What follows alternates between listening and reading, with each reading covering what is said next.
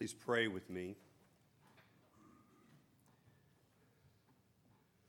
Holy Spirit, we come now uh, and we handle as a congregation and as a preacher uh, the holiest things in this scripture, Lord, this amazing act of salvation that is unfathomable and though prophesied it was yet unforeseen no one could have anticipated what you did for us it is beyond our description and it's even beyond our ability to explain so lord would you please come now and in spite of our ability to to unfold the depth of this mystery of salvation lord would you please still open God's word and open our hearts. Be in our spirit, Lord. Be with that part of us that uh, has the ability to apprehend you, Lord God. And, and if we can't understand it, at least help us feel it and know it, what you've done for us in the death and resurrection of Jesus Christ. We ask it in his name. Amen. Amen. Well, everyone in that crowd that gathered for that first Palm Sunday thought they were going to crown a king. But Jesus knew that if he was going to enter into Jerusalem, he was about to die. If we were to go back to what would be the literary beginning in Matthew's telling of this account, back in Matthew 26, verse 2, the literary beginning of the Passion narrative, here is what we would hear Jesus say. This is how it begins You know that after two days the Passover is coming and then he tells his disciples, and the Son of Man will be delivered up to be crucified. So, over and over in the Gospels, it's clear that Jesus knew he was going to die. Uh, I was in a class years ago, uh, actually, it was with Stanley Hauerwas, and, and in that course, um, for some theological reason, which was obviously incorrect, uh, it was maintained that Jesus didn't know he was going to die. He didn't know he was going to die which, well, I guess that's true except for everything in the Bible. Jesus knew he was going to die. He knew he was going to die. He knew when he, who was going to be guilty of the events that would lead to his death. He knew exactly how he was going to die. He said he would be crucified. And in Matthew 20, right before the triumphal entry, before what we began reading today, uh, right before we started this Palm Sunday, this is what the gospel says in Matthew 20, verse 17. And as Jesus was going up to Jerusalem, he took the 12 disciples aside. And he said to them, See, we are going up to Jerusalem, and the Son of Man will be delivered over to the chief priests and the scribes, and they will condemn him to death and deliver him over to the Gentiles to be mocked and flogged and crucified, and he will be raised on the third day. So, right before his glorious triumphal entry that we celebrated this morning, and immediately following it, Jesus is explicitly telling his disciples that he is going to suffer the supreme injustice. He will be humiliated, he will be tortured, and he will be killed. Now, we need to recognize, even because, and probably particularly because we're modern readers of the scriptures, we, we have something, I would call it a sensibility or, or a, a, sense of irony as we read things. And it's actually a, a form of, uh, of literary expression. You know, something is ironic in literature. But in the ancient world, irony, irony was not a developed sensibility. It was not a developed sensibility in the ancient world. But how painful, nevertheless, how painfully ironic the shouts of acclaim and the praises, the jubilation, and the waving of palm branches all must have seemed to Jesus in his humanity as he knew where that palm strewn street would lead as he entered into Jerusalem. So, yes, Jesus also foretold his resurrection in conjunction with foretelling his passion, but the knowledge of his death, please, this is critical. Uh, okay, let me tell you how, how I know this is true, all right? We say almost every Sunday in the Nicene Creed, we believe that we're going to be raised again. We believe that in the resurrection of the dead and, and Jesus is going to reign forever. We believe that stuff. And yet, we all know we will face our own moment of death. And, and many people, even though we're, we're believers, we still approach that moment with a great deal of dread. No less did Jesus, even though he knew he would be raised, even though he knew that he would be victorious in the Father's great plan, Jesus knew that he was going to die, and his knowledge of his death was no less terrifying, no less terrifying than our knowledge of our own deaths. And in that light, you need to see where Jesus, this is so important, we need to see where Jesus, in this passage, what we heard today, where did he really fight the battle that would usher in our salvation? It wasn't in front of the Sanhedrin, it wasn't in front of Pilate, it wasn't even on the cross. It was fought. This is so important. Jesus' battle was fought where humanity's first battle was fought and lost in the garden. For Jesus, the battle was fought and won in the Garden of Gethsemane.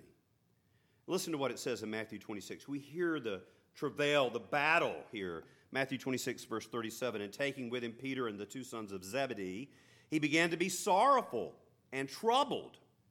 And then he said to them, My soul is very sorrowful, even unto death. Remain here and watch with me. Comrades, stand by me in my hour of battle.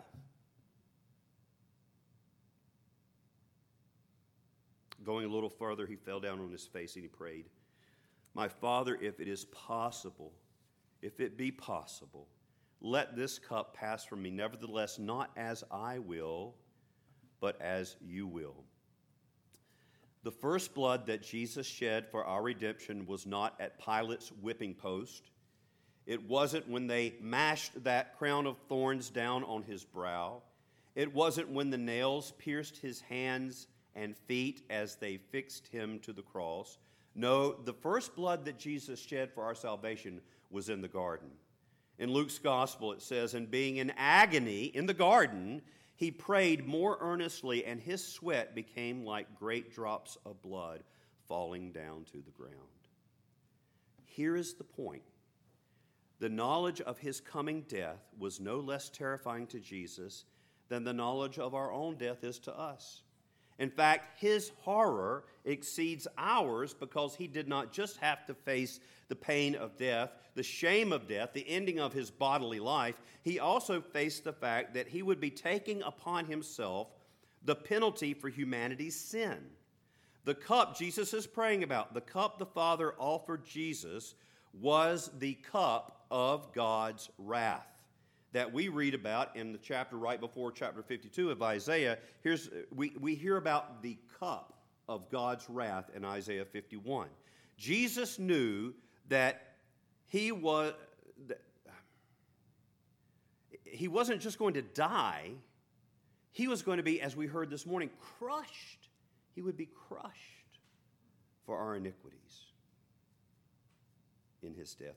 C.J. Mahaney writes, knowing the hour for his death is fast approaching. Jesus has come to the garden in need as never before of his Father's comfort and strength.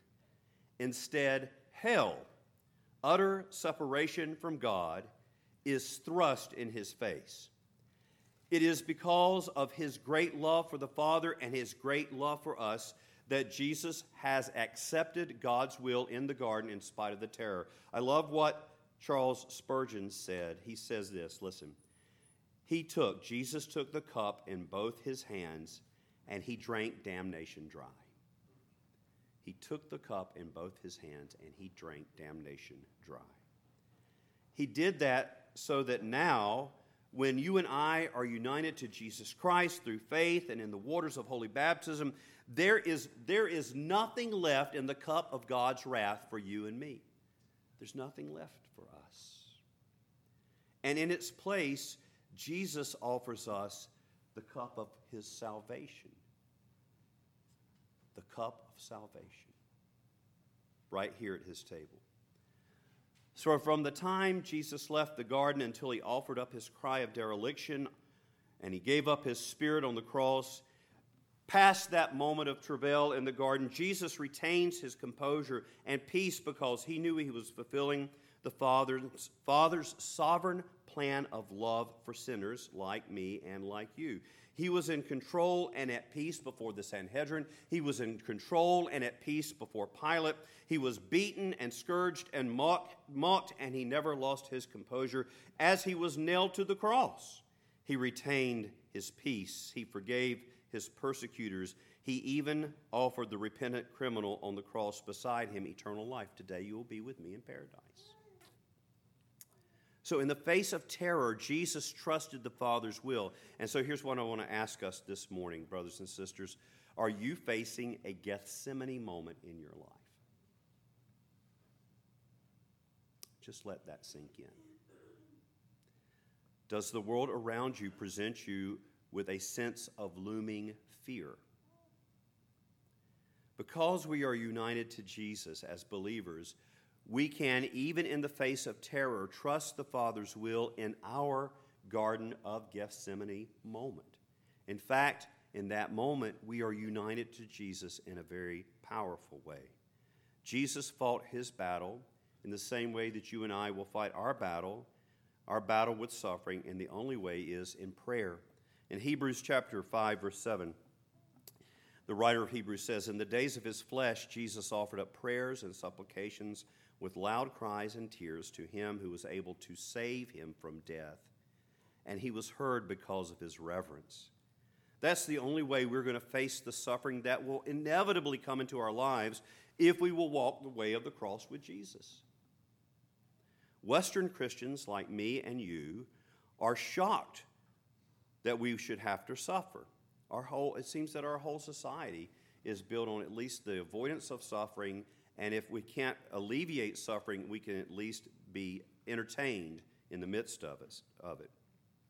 But Holy Week reminds us reminds us that for uh, those of us who live now in the between times between the resurrection and his second coming, part of being united to Jesus, part of being united to Christ, you can't get away from this. Part of participating in Christ is to be united in his sufferings so that we can also partake of his glory. Romans 8 17. So, beginning today and through this week, we are reminded that to follow Jesus is to follow the one who went not up to joy, but first he suffered pain and entered not into glory before he was crucified.